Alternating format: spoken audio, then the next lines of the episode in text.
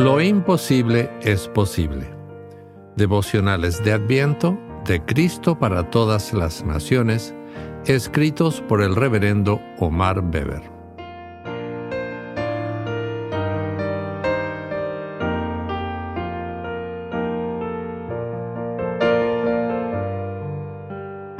...5 de enero...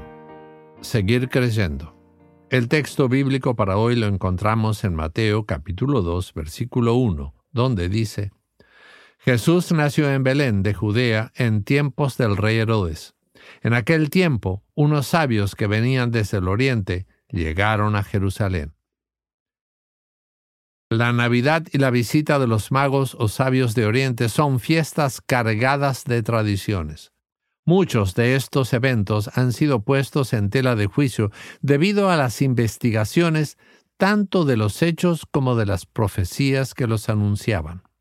Los hechos ocurrieron, eso es cierto, pero no quizás del modo ni a los tiempos que creemos. La visita de los sabios de Oriente buscando al niño rey que había nacido en Belén solo se encuentra relatada en el Evangelio de San Mateo. Allí no dice que hayan arribado al establo, sino a una casa, donde se encontraron con María.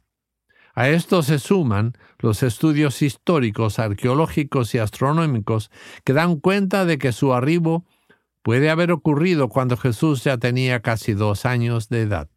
Ante la matanza del rey Herodes, José huye con María y con el niño a Egipto por varios años.